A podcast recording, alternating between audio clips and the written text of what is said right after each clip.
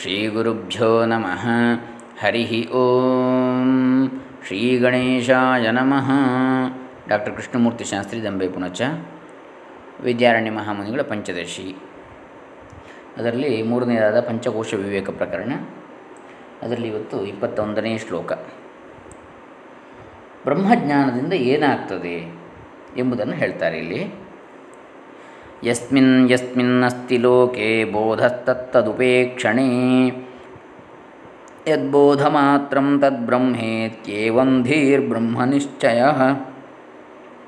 ಜಗತ್ತಿನಲ್ಲಿ ಯಾ, ನಮಗೆ ಯಾವ್ಯಾವ ಘಟ ಪಟ ಮೊದಲಾದ ವಿಷಯಗಳ ಜ್ಞಾನವಿರುವುದೋ ಅದನ್ನು ಅನಾದರ ಮಾಡಿಬಿಟ್ಟಾಗ, ಅದನ್ನು ಉಪೇಕ್ಷೆ ಮಾಡಿ ಆಗುವಾಗ ಉಳಿಯುವ ಅಚ್ಚ ಅರಿವೇ ಸ್ವಚ್ಛವಾದ ಜ್ಞಾನವೇ ಬ್ರಹ್ಮವು. ಹೀಗೆ ತಿಳಿಯುವುದೇ ಬ್ರಹ್ಮ ನಿಶ್ಚಯವು ಅಂತ ಹೇಳ್ತಾ ಇದ್ದಾರೆ.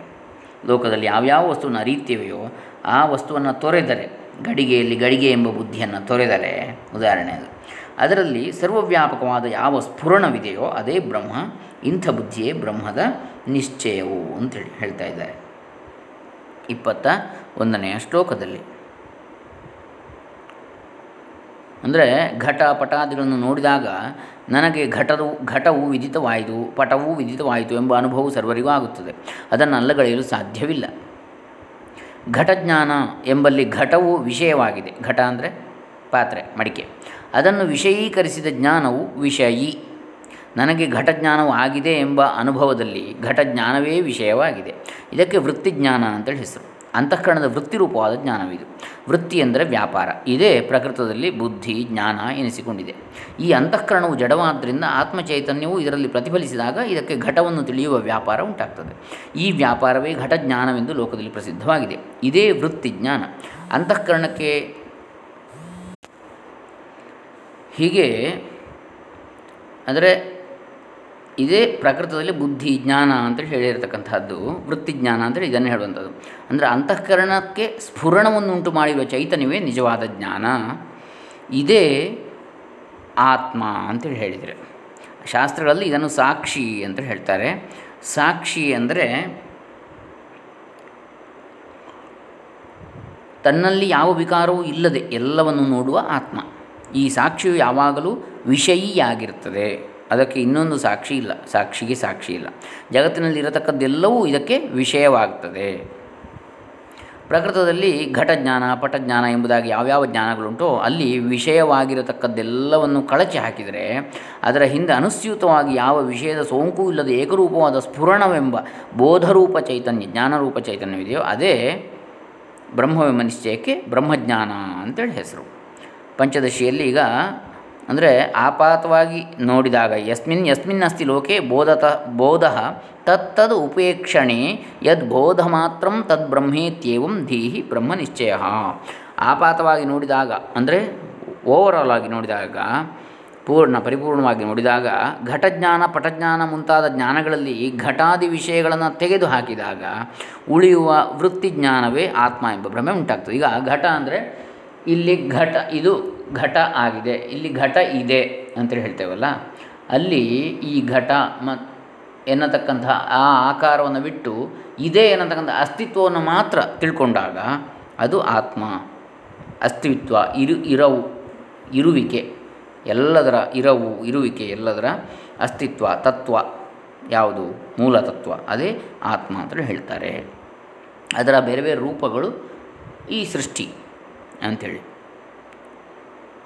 ಹೀಗೆ ಅಂತಹ ವಿಷಯಗಳನ್ನು ತೆಗೆದುಹಾಕಿದಾಗ ಉಳಿಯುವ ವೃತ್ತಿಜ್ಞಾನವೇ ಆತ್ಮ ಎಂಬ ಭ್ರಮೆ ಉಂಟಾಗ್ತದೆ.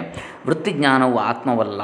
ಅದನ್ನು ವಿಷಯವಾಗಿಟ್ಟುಕೊಂಡು ಅದಕ್ಕೂ ಅಸ್ತಿತ್ವವನ್ನು ನೀಡುವ ಸಾಕ್ಷಿಯಾದ ಚೈತನ್ಯವೇ ಆತ್ಮವೆಂದು ತಿಳಿಯಬೇಕು. ಈಗ ಘಟಕ್ಕೆ ಅಸ್ತಿತ್ವವನ್ನು ನೀಡತಕ್ಕಂತಹ ಮೂಲ ಯಾವುದು? ಅದು ಆತ್ಮ. ನಾನು ನೋಡುತ್ತೇನೆ, ನಾನು ತಿಳಿಯುತ್ತೇನೆ ಎಂಬಲ್ಲಿ ಅಹಂ ಪ್ರತ್ಯಯ ಗಮ್ಯನಾದವನು ಆತ್ಮವೆಂದು ಕೆಲವರು ಹೇಳುವುದುಂಟು. ಅದು ತಪ್ಪು. ಆತ್ಮನು ಯಾವ ಪ್ರತ್ಯಯಕ್ಕೂ ಗಮ್ಯನಲ್ಲ. ಅಹಂ ಪ್ರತ್ಯಯ ಗಮ್ಯನಾದವನು ಜೀವಾತ್ಮ, ಪರಮಾತ್ಮನಲ್ಲ ಅಂಥೇಳಿ. ಜೀವಾತ್ಮ, ಪರಮಾತ್ಮ ಭೇದ ಯಾಕೆ ಹೇಳಿದ್ದು?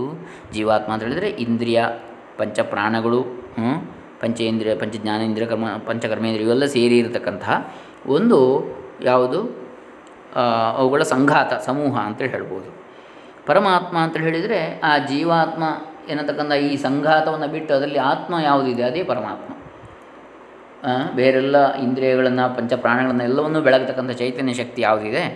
ಅದನ್ನೇ ಆತ್ಮ ಅಂತ ಹೇಳ್ತೇವೆ, ಅದನ್ನೇ ಪರಮಾತ್ಮ ಅಂತ ಹೇಳ್ತೇವೆ. ಜೀವಾತ್ಮ ಅಂತ ಹೇಳೋದು ಯಾವುದಕ್ಕೆ? ಈ ಉಳಿದೆಲ್ಲ ಇಂದ್ರಿಯಗಳು ಪ್ರಾಂಚ ಪ್ರಾಣಗಳು ಇವೆಲ್ಲ ಸೇರಿ ಆಗಿರ್ತಕ್ಕಂಥ ಸೂಕ್ಷ್ಮ ಶರೀರ, ಇವು ಇದನ್ನು ಆತ್ಮದೊಂದಿಗೆ ಸೇರಿಸಿ ಜೀವಾತ್ಮ ಅಂತ ಹೇಳ್ತಾರೆ ಅಷ್ಟೆ. ಇದು ಇಪ್ಪತ್ತ ಒಂದನೇ ಶ್ಲೋಕದ ತಾತ್ಪರ್ಯ.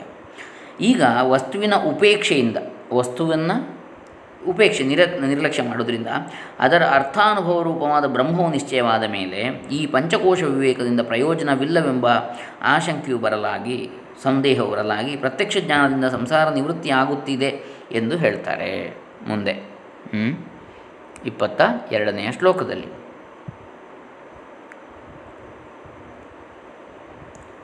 ಪಂಚಕೋಶ ಪರಿತ್ಯಾಗೆ ಸಾಕ್ಷಿಬೋಧಾವಶೇಷತಃ. ಸ್ವಸ್ವರೂಪಂ ಸ ಏವ ಸ್ಯಾತ್ ಶೂನ್ಯತ್ವ ತಸ್ಯ ದುರ್ಘಟಂ. ಪಂಚಕೋಶಗಳನ್ನು ಅನಾತ್ಮ್ಯವೆಂದು ತೆಗೆದುಹಾಕಿದರೆ ಎಲ್ ಅವೆಲ್ಲವುಗಳಿಗೆ ಸಾಕ್ಷಿಯಾದ ಅರಿವು ಉಳಿಕೆಯಾಗ್ತದೆ. ಅದೇ ತನ್ನ ನಿಜವಾದ ರೂಪವು ಅದು ಇಲ್ಲವೆಂದು ಹೇಳುವುದು ಶಕ್ಯವೇ ಇಲ್ಲ, ಸಾಧ್ಯವೇ ಇಲ್ಲ. ಪಂಚಕೋಶಗಳ ಅನ್ನಮಯಾದಿಗಳನ್ನು ಪರಿತ್ಯಜಿಸಿದಾಗ ಉಳಿಯುವುದು ಪಂಚಕೋಶಗಳ ಸಾಕ್ಷಿಯಾದ ಜ್ಞಾನವೇ ಇದೆ. ಇದೇ ಸ್ವಸ್ವರೂಪವಾದ ಬ್ರಹ್ಮ. ಇದಕ್ಕೆ ಶೂನ್ಯತ್ವವನ್ನು ಆಪಾದನೆ ಮಾಡಲು ಸಾಧ್ಯವಿಲ್ಲ. ಇದು ಇಲ್ಲ ಅಂತೇಳಿ ಹೇಳಲಿಕ್ಕೆ ಸಾಧ್ಯವೇ ಇಲ್ಲ ಅಂತೇಳಿ ಇಲ್ಲಿ ಇಪ್ಪತ್ತ ಎರಡನೇ ಶ್ಲೋಕ. ಅಂದರೆ ಅದರ ತಾತ್ಪರ್ಯ ಏನು? ಹಿಂದೆ ಪಂಚಕೋಶಗಳನ್ನು ವಿವರಿಸುವಾಗ ಮನೋಮಯ ಕೋಶ, ವಿಜ್ಞಾನಮಯ ಕೋಶ ಎಂದು ಎರಡು ಕೋಶಗಳನ್ನು ಹೇಳಲಾಯಿತಷ್ಟೇ. ಇಪ್ಪತ್ತ ಒಂದನೇ ಶ್ಲೋಕದಲ್ಲಿ ಘಟ ಜ್ಞಾನ ಪಟಜ್ಞಾನ ಎಂದು ಯಾವ ಯಾವ ಜ್ಞಾನ ಉಂಟೋ ಎಂದಾಗ ಈ ಮನೋಮಯ, ವಿಜ್ಞಾನಮಯ ಕೋಶಗಳು ಅದರಲ್ಲಿ ಸೇರಿ ಹೋಗ್ತವೆ. ಆನಂದಮಯ ಕೋಶವೂ ವಿಷಯವಾಗಿರುವುದರಿಂದ ಸೇರಿ ಹೋಗ್ತದೆ. ಇವೆಲ್ಲವನ್ನು ವಿಷಯೀಕರಿಸುವ ಸಾಕ್ಷಿ ಚೈತನ್ಯವನ್ನು ಹಿಂದಿನ ಶ್ಲೋಕದಲ್ಲಿ ಆತ್ಮವೆಂದು ಪ್ರತಿಪಾದಿಸಲಾಗಿದೆ ಎಂದು ತಿಳಿಯಬೇಕು. ಪೂರ್ವಾಪರ ವಿಚಾರ ಮಾಡದೆ ಶ್ಲೋಕವನ್ನು ಮಾತ್ರ ನೋಡತಕ್ಕವರಿಗೆ ತಪ್ಪು ಅರ್ಥವಾಗುತ್ತದೆ ಎಂದು ಈ ರೀತಿಯಾಗಿ ನಾವು ಹೇಳ್ತಾ ಇದ್ದೇವೆ. ಈ ಪ್ರಕಾರವಾಗಿ ಪಂಚಕೋಶಗಳು ವಿಷಯಗಳಾದ್ದರಿಂದ ಅವೆಲ್ಲವನ್ನೂ ತಳ್ಳಿ ಹಾಕಿದರೆ ಉಳಿಯುವುದು ಶೂನ್ಯವೇ? ಯಾವುದನ್ನು ಆತ್ಮ ಎನ್ನುತ್ತೀರಿ ಎಂಬ ಶಂಕೆಯಲ್ಲಿ ಹುಟ್ಟುತ್ತದೆ. ಅದಕ್ಕೆ ಉತ್ತರವೇನೆಂದರೆ ನಾವು ಹಿಂದೆ ವಿವರಿಸಿದಂತೆ ಈ ಪಂಚಕೋಶಗಳನ್ನು ವಿಷಯೀಕರಿಸುವ ಸಾಕ್ಷಿ ಚೈತನ್ಯವು ನಿರ್ಬಾಧವಾಗಿ ಯಾವುದೇ ಅಡೆತಡೆ ಇಲ್ಲದೆ ಉಳಿದುಕೊಂಡಿರುತ್ತದೆ. ಅದೇ ಸತ್ಯವಾದದ್ದು. ಪಂಚಕೋಶಗಳು ಪರಮಾರ್ಥದಲ್ಲಿ ಅಸತ್ಯ. ಅಸತ್ಯವನ್ನು ತಳ್ಳಿ ಹಾಕಿ. ವ್ಯಾವಹಾರಿಕವಾಗಿ ಸತ್ಯ. ಪರಮಾರ್ಥದಲ್ಲಿ ಅಸತ್ಯ. ಅಸತ್ಯವನ್ನು ತಳ್ಳಿಹಾಕಿ ಸತ್ಯವನ್ನು ತಿಳಿಸುವುದೇ ನಮ್ಮ ಧ್ಯೇಯವಾಗಿರ್ತದೆ. ಈ ಸಾಕ್ಷಿ ಚೈತನ್ಯವೇ ಸತ್ಯವಾದ ಬ್ರಹ್ಮ ಅಂತೇಳಿ ನಾವು ಇಪ್ಪತ್ತೆರಡನೇ ಶ್ಲೋಕದ ತಾತ್ಪರ್ಯವನ್ನು ತಿಳಿಯಬೇಕು ಅಂತೇಳಿ ಇಲ್ಲಿ ಹೇಳ್ತಾ ಇದ್ದಾರೆ. ಸ್ವಸ್ವರೂಪಕ್ಕೆ ಶೂನ್ಯತ್ವವು ಏಕೆ ಉಂಟಾಗುವುದಿಲ್ಲ? ಮುಂದಿನ ಪ್ರಶ್ನೆ ಇದು. ಇಪ್ಪತ್ತ ಮೂರನೇ ಶ್ಲೋಕದಲ್ಲಿ ಬರ್ತದೆ ಅದು. ಅಸ್ತಿ ತಾವತ್ ಸ್ವಯಂ ನಾಮ ವಿವಾದ ವಿಷಯತ್ವತಃ ಸ್ವಸ್ಮಿನ್ನಪಿ ವಿವಾದಶ್ಚೇತ್ ಪ್ರತಿವಾದ್ಯತ್ರ ಕೋ ಭವೇತ್. ತನ್ನ ವಿಷಯದಲ್ಲಿ ವಾದ ವಿವಾದವು ಇಲ್ಲದ್ರಿಂದ ತಾನು ಇರುವುದು ಎಂದಾಯಿತು. ಒಂದು ವೇಳೆ ತನ್ನ ವಿಷಯದಲ್ಲೇ ಸಂದೇಹ ಉಂಟಾದರೆ ತಾನು ಇದ್ದೇನೋ ಇಲ್ವೋ ಅಂತೇಳಿ, ಹಾಗೆ ಹೇಳುವವರಾದರೂ ಯಾವನು ಆಗ್ತಾನೆ? ಹಾಗೆ ಹೇಳುವ ಯಾವನಾದರೂ ಬೇಕಾದ ಪ್ರಶ್ನೆ ಮಾಡುವ ತಾನೇ ಇಲ್ಲ ಅಂತ ಹೇಳಿಬಿಟ್ರೆ. ಯಾಕಂದರೆ ನಾನು ಇರುವೆನೆಂಬ ಭಾವನೆಯಿಂದ ಎಲ್ಲ ವ್ಯವಹಾರವೂ ಆರಂಭವಾಗುವಂಥದ್ದು. ಇದು ಇಪ್ಪತ್ತ ಮೂರನೆಯ ಶ್ಲೋಕ, ಹೇಳ್ತಕ್ಕಂಥ ವಿಚಾರ. ಅಂದರೆ ನಾನು ಎಂಬ ಶಬ್ದದಿಂದ ಹೇಳಲ್ಪಟ್ಟ ಸ್ವಸ್ವರೂಪವು ಎಲ್ಲರಿಗೂ ಪ್ರಸಿದ್ಧವಾಗಿರುವುದು, ಲೌಕಿಕರಿಗೂ ವೈದಿಕರಿಗೂ. ಯಾಕೆಂದರೆ ತನ್ನ ಸ್ವರೂಪವು ವಿವಾದಕ್ಕೆ ವಿಷಯವಾಗಲಾರದು. ತನ್ನ ವಿಷಯದಲ್ಲಿ ಯಾವನು ಸಂಶಯ ಪಡೋದು ತಾನಿದ್ದೇನೋ ಇಲ್ವೋ ಅಂತೇಳಿ. ಯಾಕಂದರೆ ಸಂದೇಹ ಪಡುವುದೇ ತನ್ನ ಅಸ್ತಿತ್ವವನ್ನು ಸಿದ್ಧಪಡಿಸತಕ್ಕಂಥದ್ದು ಸಂದೇಹ ಪಡಬೇಕಿದ್ರೂ ಕೂಡ ಅಲ್ಲಿ ಒಂದು ಅಸ್ತಿತ್ವ ಇರಲೇಬೇಕು. ಸಂದೇಹ ಪಡುವ ಒಂದು ವಸ್ತು ಅಥವಾ ಒಂದು ಶಕ್ತಿ ಯಾವುದು? ಸಾಕ್ಷಿ ರೂಪ. ಸಂದೇಹ ಪಡತಕ್ಕಂಥದ್ದು ಯಾವುದು? ಅದೊಂದು ಇದೆಯಲ್ಲ ಹಾಗಾಗಿ ತನ್ನ ಸ್ವರೂಪದಲ್ಲಿಯೂ ಸಂಶಯ ಉಂಟಾದರೆ ಪ್ರತಿವಾದಿಯು ಯಾರಾಗ್ತಾನೆ ಅದಕ್ಕೆ? ಈ ವಾದಕ್ಕೆ ಪ್ರತಿವಾದವೇ ಇಲ್ಲ ಅಂತ ಆಗ್ಬಿಡ್ತದಲ್ಲ, ತನ್ನ ಸ್ವರೂಪದಲ್ಲಿ ಸಂಶಯ ಇದ್ದರೆ ಅಂದರೆ ಇಲ್ಲಿ ಈ ಇಪ್ಪತ್ತ ಮೂರನೇ ಶ್ಲೋಕದಲ್ಲಿ ಏನು ಹೇಳ್ತಾ ಇದ್ದಾರೆ ಅಂದರೆ, ನಾನು ಇಲ್ಲ ಎಂದು ಹೇಳಿಕೊಳ್ಳಲು ಯಾವನೂ ಇಷ್ಟಪಡುವುದಿಲ್ಲ. ಹುಚ್ಚು ಹಿಡಿದವನು ಭ್ರಾಂತಿಯಿಂದ ಹಾಗೆ ಹೇಳಿಕೊಂಡಾನು. ಆದ್ದರಿಂದಲೇ ಶ್ರುತಿಯು ಅಸತ್ವವಾದಿಯನ್ನು, ಅಂದರೆ ನಾನು ಇಲ್ಲ ಎಂದು ಹೇಳಿಕೊಳ್ಳುವ ಶೂನ್ಯವಾದಿಯನ್ನು ಖಂಡಿಸ್ತದೆ.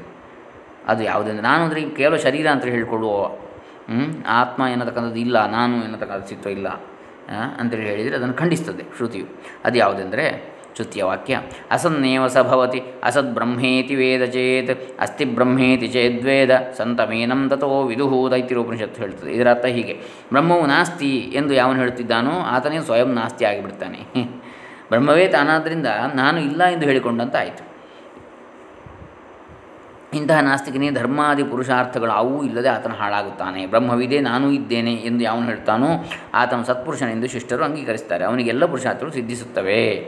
ಆತನು ಆಸ್ತಿಕ, ಬ್ರಹ್ಮವು ಅಸ್ತಿ ಎಂದು ಹೇಳತಕ್ಕೂ ನಾಸ್ತಿಕ, ನಾಸ್ತಿ ಎಂದು ಹೇಳತಕ್ಕೂ ನಾಸ್ತಿಕ. ಆದ್ದರಿಂದ ಆತ್ಮನು ಜ್ಞಾನಕ್ಕೆ ಗೋಚರನ ಆಗದಿದ್ದರೂ ನಾನು ಇದ್ದೇನೆ, ನಾನೇ ಆತ್ಮ ಆದ್ದರಿಂದ ಆತ್ಮನು ಇದ್ದಾನೆ ಎಂದು ದೃಢವಾಗಿ ನಿಶ್ಚಯಿಸಿಕೊಳ್ಳಬೇಕು ಅಂತೇಳಿ ಈ ಇಪ್ಪತ್ತ ನಾಲ್ಕು ಇಪ್ಪತ್ತೈದನೇ ಶ್ಲೋಕಗಳಲ್ಲಿ ಮುಂದೆ ಇಲ್ಲಿ ಹೇಳ್ತಾರೆ.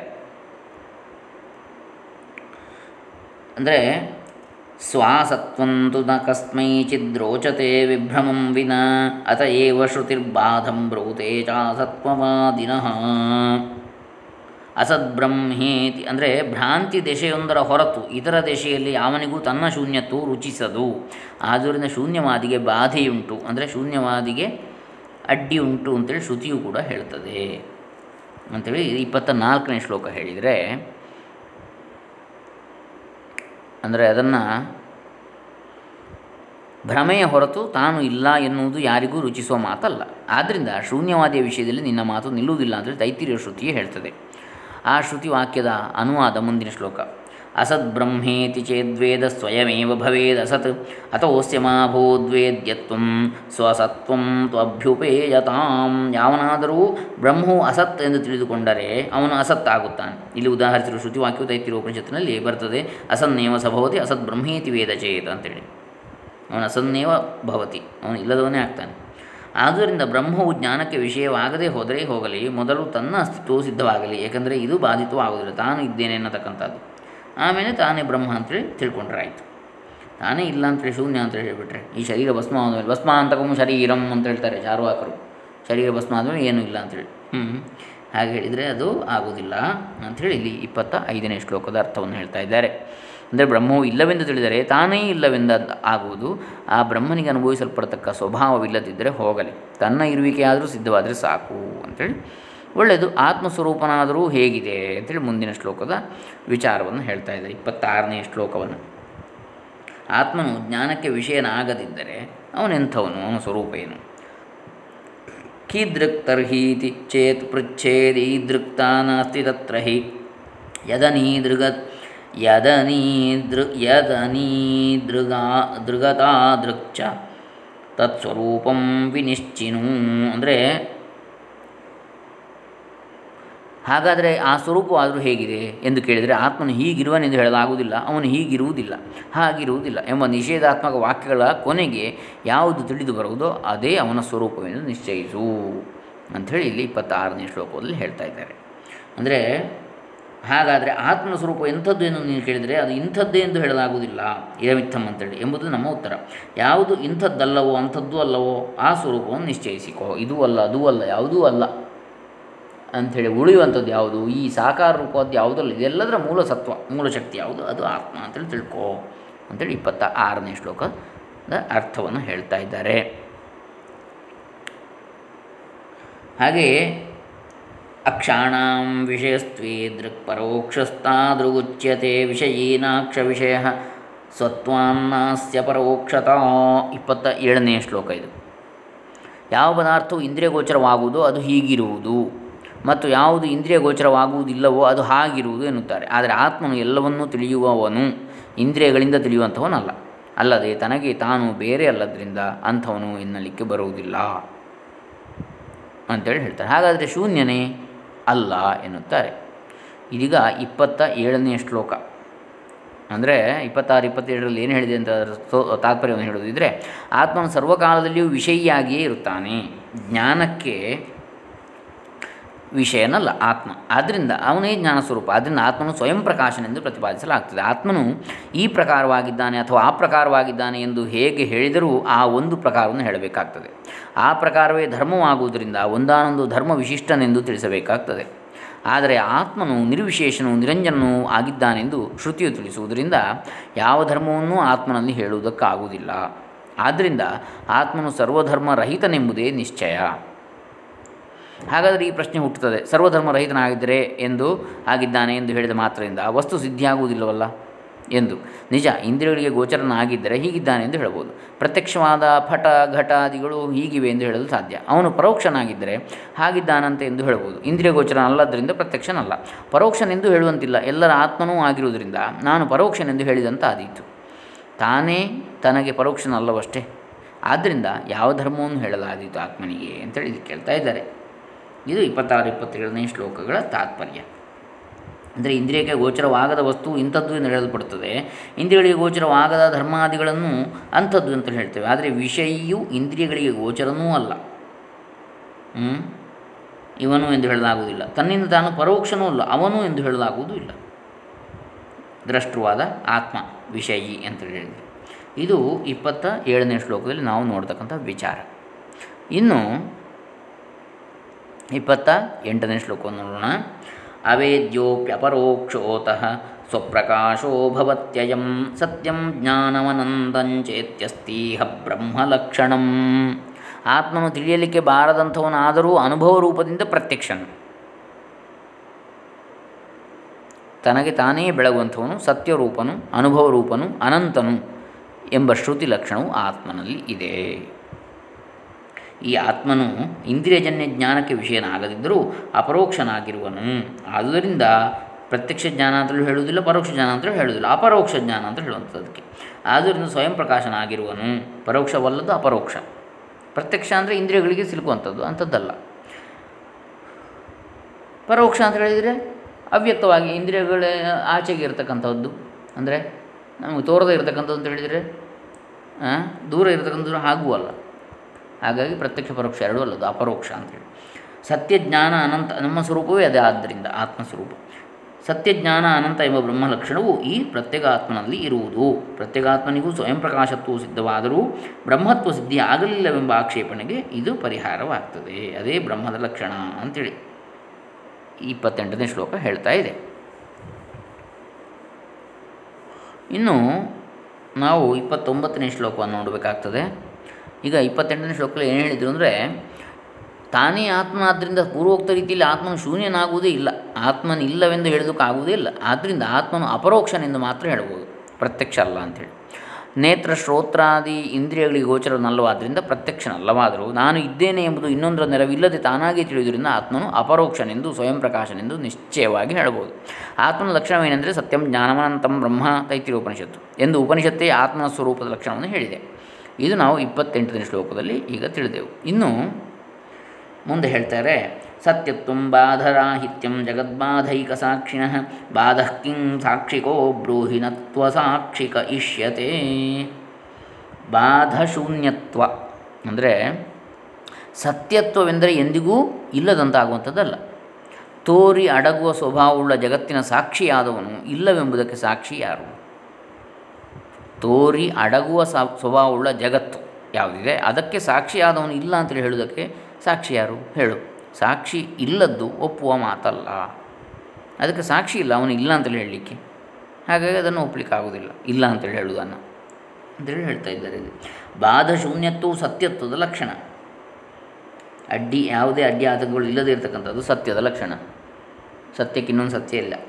ಜಗತ್ತಿನ, ಅಂದರೆ ಸ್ಥೂಲ ಸೂಕ್ಷ್ಮ ಶರೀರಾದಿಗಳುಳ್ಳ ಜಗತ್ತಿಗೆ ಸುಷುಪ್ತಿ, ಮೂರ್ಛೆ ಮೊದಲಾದ ಅವಸ್ಥೆಗಳಲ್ಲಿ ಯಾವ ಬಾಧ ಉಂಟಾಗ್ತದೋ ಅಂತಹ ಜಗತ್ತಿನ ಬಾಧಕ್ಕೆ ಅಡ್ಡಿಗೆ ಏಕಸಾಕ್ಷಿಯಾದ ಆತ್ಮನ ಬಾಧಕ್ಕೆ ಯಾವುದು ಸಾಕ್ಷಿ ಎಂಬುದನ್ನು ಹೇಳು. ಏಕಸಾಕ್ಷಿಯಾದಂಥ ಆತ್ಮ ಯಾವುದಿದೆ? ಅದಕ್ಕೆ ಅಡ್ಡಿಪಡಿಸಕ್ಕಂಥ ಯಾವುದಿದೆ ಸಾಕ್ಷಿ? ಅದು ಇಲ್ಲ ಅಂತೇಳಿ ಹೇಳಲಿಕ್ಕೆ. ಸಾಕ್ಷಿ ಇಲ್ಲದ ಅಡ್ಡಿಯನ್ನು, ಬಾಧೆಯನ್ನು, ಬಾಧವನ್ನು ನಾವು ಒಪ್ಪಿಕೊಳ್ಳುವುದಿಲ್ಲ. ಆತ್ಮ ಇಲ್ಲ ಅಂತೇಳಿ ಹೇಳಿದರೆ ಅದಕ್ಕೆ ಸಾಕ್ಷಿ ಎಲ್ಲಿದೆ? ಸಾಕ್ಷಿ ಇಲ್ಲ ಅಂದಮೇಲೆ ಆತ್ಮ ಇಲ್ಲ ಅಂತೇಳಿ ನಾವು ಒಪ್ಪೋದಿಲ್ಲ ಅಂತೇಳಿ ಹೇಳ್ತಾ ಇದ್ದಾರೆ ಇಲ್ಲಿ. ಹಾಗೆ ಅದಕ್ಕೊಂದು ದೃಷ್ಟಾಂತವನ್ನು ಮುಂದಿನ ಶ್ಲೋಕದಲ್ಲಿ ಹೇಳ್ತಾರೆ. ಮೂವತ್ತನೆಯ ಶ್ಲೋಕದಲ್ಲಿ. ಅಂದರೆ ಇಲ್ಲಿ ಹೇಳಿದ್ದೇನು ಅಂದರೆ ಆತ್ಮನು ಸತ್ಯನೆಂಬುದನ್ನು ಹೀಗೆ ನಿಶ್ಚಯಿಸಬೇಕು. ಸತ್ಯವೆಂದರೇನು? ಯಾವುದು ಯಾವಾಗಲೂ ಬಾಧಿತವಾಗದೆ ಸ್ವಸ್ವರೂಪದಲ್ಲಿ ಇರುವುದು ಅದು ಸತ್ಯವೆಂದು ಪೂರ್ವಾಚಾರ್ಯರು ಹೇಳಿದ್ದಾರೆ. ಜಗತ್ತೆಲ್ಲವೂ ಬಾಧಿತವಾಗುವುದರಿಂದ ಅದು ಸತ್ಯವಲ್ಲ. ವ್ಯತ್ಯಾಸ ಆಗ್ತದೆ, ಪರಿವರ್ತನೆ ಜಗತ್ತಿನಲ್ಲಿದೆ, ಒಂದೇ ರೀತಿ ಇರುವುದಿಲ್ಲ. ಆತ್ಮನು ಜಗತ್ತಿನಂತೆ ಬಾಧಿತನಾಗುವುದೇ ಇಲ್ಲ. ಹೇಗೆಂದರೆ ಜಾಗ್ರತಿನಲ್ಲಿ ಎಚ್ಚರದಲ್ಲಿ ನಮಗೆ ತೋರುವ ಈ ಜಗತ್ತಿಗೆ ಸಾಕ್ಷಿಯು ನಾನು ಎಂಬ ಆತ್ಮನು ಇದ್ದಾನೆಂಬುದು ಸ್ಪಷ್ಟವಾಗಿಯೇ ಇದೆ. ಸ್ವಪ್ನದಲ್ಲಿ ಮನಸ್ಸು ಕಾಣುವ ಜಗದ್ವ್ಯವಹಾರಕ್ಕೂ ಸಾಕ್ಷಿಯಾದವನು ಆತ್ಮನೇ. ಸ್ವಪ್ನದಲ್ಲಿ ಜಗದ್ವ್ಯವಹಾರವು ನಾನಾ ರೂಪವನ್ನು ತಳೆದಿರುತ್ತದೆ. ಸುಷುಪ್ತಿಯಲ್ಲಿ ಜಗತ್ತು ಇರುವುದೇ ಇಲ್ಲ. ಆದರೆ ಸಾಕ್ಷಿಯಾದ ಆತ್ಮನಲ್ಲಿ ಯಾವ ವೈಲಕ್ಷಣ್ಯವೂ ಇಲ್ಲ. ಸೂರ್ಯನಂತೆ ಅವನು ತನ್ನ ಪಾಡಿಗೆ ಪ್ರಕಾಶ ಏಕ ಸ್ವರೂಪನಾಗಿರ್ತಾನೆ ಈ ಶ್ಲೋಕದಲ್ಲಿ ಜಗತ್ತೆಂದರೆ ಸ್ಥೂಲ ಶರೀರ. ಸೂಕ್ಷ್ಮ ಶರೀರ ಎಂದು ಅರ್ಥ ಹೇಳಬಹುದು. ಆತ್ಮನು ಆತ್ಮನು ಶರೀರ ಅತಿರಿಕ್ತನೆಂಬುದಕ್ಕೆ ಇದೊಂದು ಹೆಗ್ಗುರುತು. ಆತನ ಸ್ವರೂಪಕ್ಕೆ ಯಾವ ಚ್ಯುತಿಯೂ ಇರುವುದಿಲ್ಲ, ಆಗುವುದಿಲ್ಲ. ಹಾಗಾಗುತ್ತದೆ ಎಂಬುದಕ್ಕೆ ಇನ್ನೊಂದು ಸಾಕ್ಷಿ ಇಲ್ಲ. ಚ್ಯುತಿ ಆಗ್ತದೆ ಎಂಬುದಕ್ಕೆ ಇನ್ನೊಂದು ಸಾಕ್ಷಿ ಇಲ್ಲ. ಸಾಕ್ಷಿ ಇಲ್ಲದ ಯಾವ ಅಭಿಪ್ರಾಯವೂ ನಮಗೆ ಸಮ್ಮತವಲ್ಲ. ಈ ಶ್ಲೋಕದಲ್ಲಿ ಒಂದು ಶಂಕೆ ಹುಟ್ಟಬಹುದು. ಮನುಷ್ಯನು ಬದುಕಿರುವಾಗ ಜೀವಿತ ಕಾಲದಲ್ಲಿ ಆತ್ಮನಿಗೆ ಬಾಧೆ ಇಲ್ಲವೆಂಬುದನ್ನು ಒಪ್ಪಬಹುದು. ಮರಣವಾದ ಮೇಲೆ ಅವನು ಬಾಧೆ ಇಲ್ಲದೇ ಇದ್ದಾನೆಂಬುದಕ್ಕೆ ಪ್ರಮಾಣವೇನು? ಸತ್ಯವು ತ್ರಿಕಾಲಗಳಲ್ಲಿಯೂ ಅಬಾಧಿತವಾಗಿರಬೇಕಲ್ವೇ ಉತ್ತರ ಹೀಗಿರಬಹುದು. ಒಬ್ಬ ವ್ಯಕ್ತಿ ಮೃತನಾದಾಗ ಅವನ ಪ್ರತ್ಯೇಕಾತ್ಮವೂ ನಾಶವಾಯಿತು ಎಂಬುದಕ್ಕೆ ಸಾಕ್ಷಿ ಇಲ್ಲ. ಸಾಕ್ಷಿ ಇಲ್ಲದನ್ನು ಒಪ್ಪಲಾಗದು. ಮತ್ತು ಈ ಆತ್ಮನು ಒಂದು ಶರೀರಕ್ಕೆ ಮಾತ್ರ ಆತ್ಮನಲ್ಲ. ಜಗತ್ತಿನ ಸರ್ವ ಪ್ರಾಣಿಗಳಿಗೂ ಒಬ್ಬನೇ ಆತ್ಮನಾಗಿದ್ದಾನೆ. ಮೃತ ಶರೀರದಲ್ಲಿ ಗೋಚರಿಸದಿದ್ದರೂ ಅನ್ಯ ಶರೀರಗಳಲ್ಲಿ ಪ್ರಕಟನಾಗುತ್ತಲೇ ಇದ್ದಾನೆ ಅಂತೇಳಿ ತಿಳ್ಕೊಳ್ಳೋದು. ಇದು ಇಪ್ಪತ್ತೊಂಬತ್ತನೇ ಶ್ಲೋಕದ ತಾತ್ಪರ್ಯವನ್ನು ಕಂಡಾಗ ಆಯಿತು ನಾವು. ಇನ್ನು ಮುಂದೆ ಹೇಳ್ತಾರೆ, ಮೇಲೆ ಹೇಳಿದ ಅರ್ಥವನ್ನು ದೃಷ್ಟಾಂತದಿಂದ ಸ್ಪಷ್ಟಗೊಳಿಸ್ತಾರೆ ಮೂವತ್ತನೇ ಶ್ಲೋಕದಲ್ಲಿ. ಅಪನೀತೇಶು ಮೂರ್ತೇಶು ಹ್ಯಮೂರ್ತಂ ಶಿಷ್ಯತೆ ವಿಯತ್ ಶಕ್ಯೇಶು ಬಾಧಿತೇಷ್ವಂತೆ ಶಿಷ್ಯತೆ ಯತ್ತದೇವ ತತ್. ಅಂದರೆ ಮನೆಯೊಳಗಿನ ಘಟವೇ ಮೊದಲಾದ ಸಾಕಾರ ಪದಾರ್ಥಗಳನ್ನು ಹೊರಗೆ ಒಯ್ದರೆ ನಿರಾಕಾರವಾದ ಆಕಾಶವು ಉಳಿಯುತ್ತದೆ ಮನೆಯಲ್ಲಿ. ಅದರಂತೆ ಇಲ್ಲದಂತೆ ಆಗುವಂಥವುಗಳನ್ನೆಲ್ಲ ಅಂದರೆ ಪಂಚಕೋಶಗಳನ್ನು ತ್ಯಜಿಸಿದರೆ ಉಳಿದುಕೊಳ್ಳುವುದೇ ಆತ್ಮಸ್ವರೂಪವು. ಅಂದರೆ ಮನೆಯಲ್ಲಿರುವ ಆಕಾರವುಳ್ಳ ವಸ್ತುಗಳನ್ನೆಲ್ಲ ತೆಗೆದುಹಾಕಿದರೆ ನಿರಾಕಾರವಾದ ಆಕಾಶ ಮಾತ್ರ ಉಳ್ಕೊಳ್ತದೆ ಮನೆಯಲ್ಲಿ. ಅದೇ ರೀತಿಯಲ್ಲಿ ನಿರಾಕರಿಸಲು ಸಾಧ್ಯವಾದ ದೇಹೇಂದ್ರಿಯಾದಿಗಳನ್ನು, ಪಂಚಕೋಶಾದಿಗಳನ್ನು, ನೀತಿ ನೀತಿ, ಇದಲ್ಲ ಇದಲ್ಲ ಅಂತ ನಿರಾಕರಿಸಿದ ಮೇಲೆ ಯಾವ ಬೋಧವು ಉಳಿಯುತ್ತದೆಯೋ ಅದೇ ಬಾಧವಿಲ್ಲದ ಪ್ರತ್ಯೇಗಾತ್ಮನು. ಅಂತೇಳಿ ಮೂವತ್ತನೇ ಶ್ಲೋಕದ ತಾತ್ಪರ್ಯವನ್ನು ಹೇಳ್ತಾ ಇದ್ದಾರೆ. ಅಂದರೆ, ಈ ಕಾರಣದಿಂದಲೂ ಆತ್ಮನು ಬಾಧರಹಿತ. ಅಂದರೆ, ಒಂದು ಶರೀರ ಮೃತನವಾದರೂ ಇನ್ನೊಂದು ಶರೀರದಲ್ಲಿ ಅವನು ಕಾಣಿಸ್ತಾ ಇರ್ತಾನೆ ಅಂತ. ಒಂದು ಮನೆಯಲ್ಲಿರುವ ಘಟ, ಪಟಾದಿಗಳೆಲ್ಲವನ್ನು ತೆಗೆದು ಮನೆಯನ್ನು ಖಾಲಿ ಮಾಡಿ ಮೂರ್ತ ವಸ್ತುಗಳನ್ನು, ಸಾಕಾರ ವಸ್ತುಗಳನ್ನು ಮಾತ್ರ ಹೊರಗೆ ತರಲ್ಲ ಅದಿತ್ತು ಆದರೆ ಅಮೂರ್ತವಾದ ಆಕಾಶವು ಮಾತ್ರ ಮನೆಯಲ್ಲಿ ಉಳಿದಿರ್ತದೆ. ಹಾಗೆಯೇ ನೇತಿ ನೇತಿ ಇತ್ಯಾದಿ ಶ್ರುತಿವಚನಗಳಿಂದ ಇಂದ್ರಿಯ ಮನಸ್ಸುಗಳಿಗೆ ಗೋಚರವಾಗುವ ಎಲ್ಲ ವಸ್ತುಗಳನ್ನು ತಳ್ಳಿದ ಮೇಲೆ ಉಳಿಯುವ ಆಕಾಶ ಸಮಾನವಾದ ವಸ್ತುವೇ ಆತ್ಮನೆಂದು ತಿಳಿಯಬೇಕು ಅಂತೇಳಿ ನಾವು ಅರ್ಥ ಮಾಡಿಕೊಳ್ಳಬಹುದು. ಇನ್ನು ಮುಂದೆ ಮೂವತ್ತೊಂದನೇ ಶ್ಲೋಕವನ್ನು ನಾಳೆ ದಿವಸ ನೋಡೋಣ. ಬ್ರಹ್ಮಾತ್ಮಜ್ಞಾನ ಪ್ರಾಪ್ತಿಯು ಸರ್ವರಿಗೂ ಸಿದ್ಧಿಸಲಿ, ಬ್ರಹ್ಮಾನಂದವು ಪ್ರಾಪ್ತಿಯಾಗಲಿ. ಸದ್ಗುರುಗಳ ಕರುಣೆ, ಅನುಗ್ರಹ ನಮ್ಮ ಮೇಲಾಗಲಿ ಜಗತ್ತಿಗೆ ಶಾಂತಿ ಉಂಟಾಗಲಿ, ನೆಮ್ಮದಿ ಉಂಟಾಗಲಿ. ಲೋಕಾ ಸಮಸ್ತ ಸುಖಿನೋ ಭವಂತು ಸರ್ವೇ ಜನ ಸುಖಿನೋ ಭವಂತು. ಓಂ ತತ್ಸತ್ ಬ್ರಹ್ಮಾರ್ಪಣಮಸ್ತು.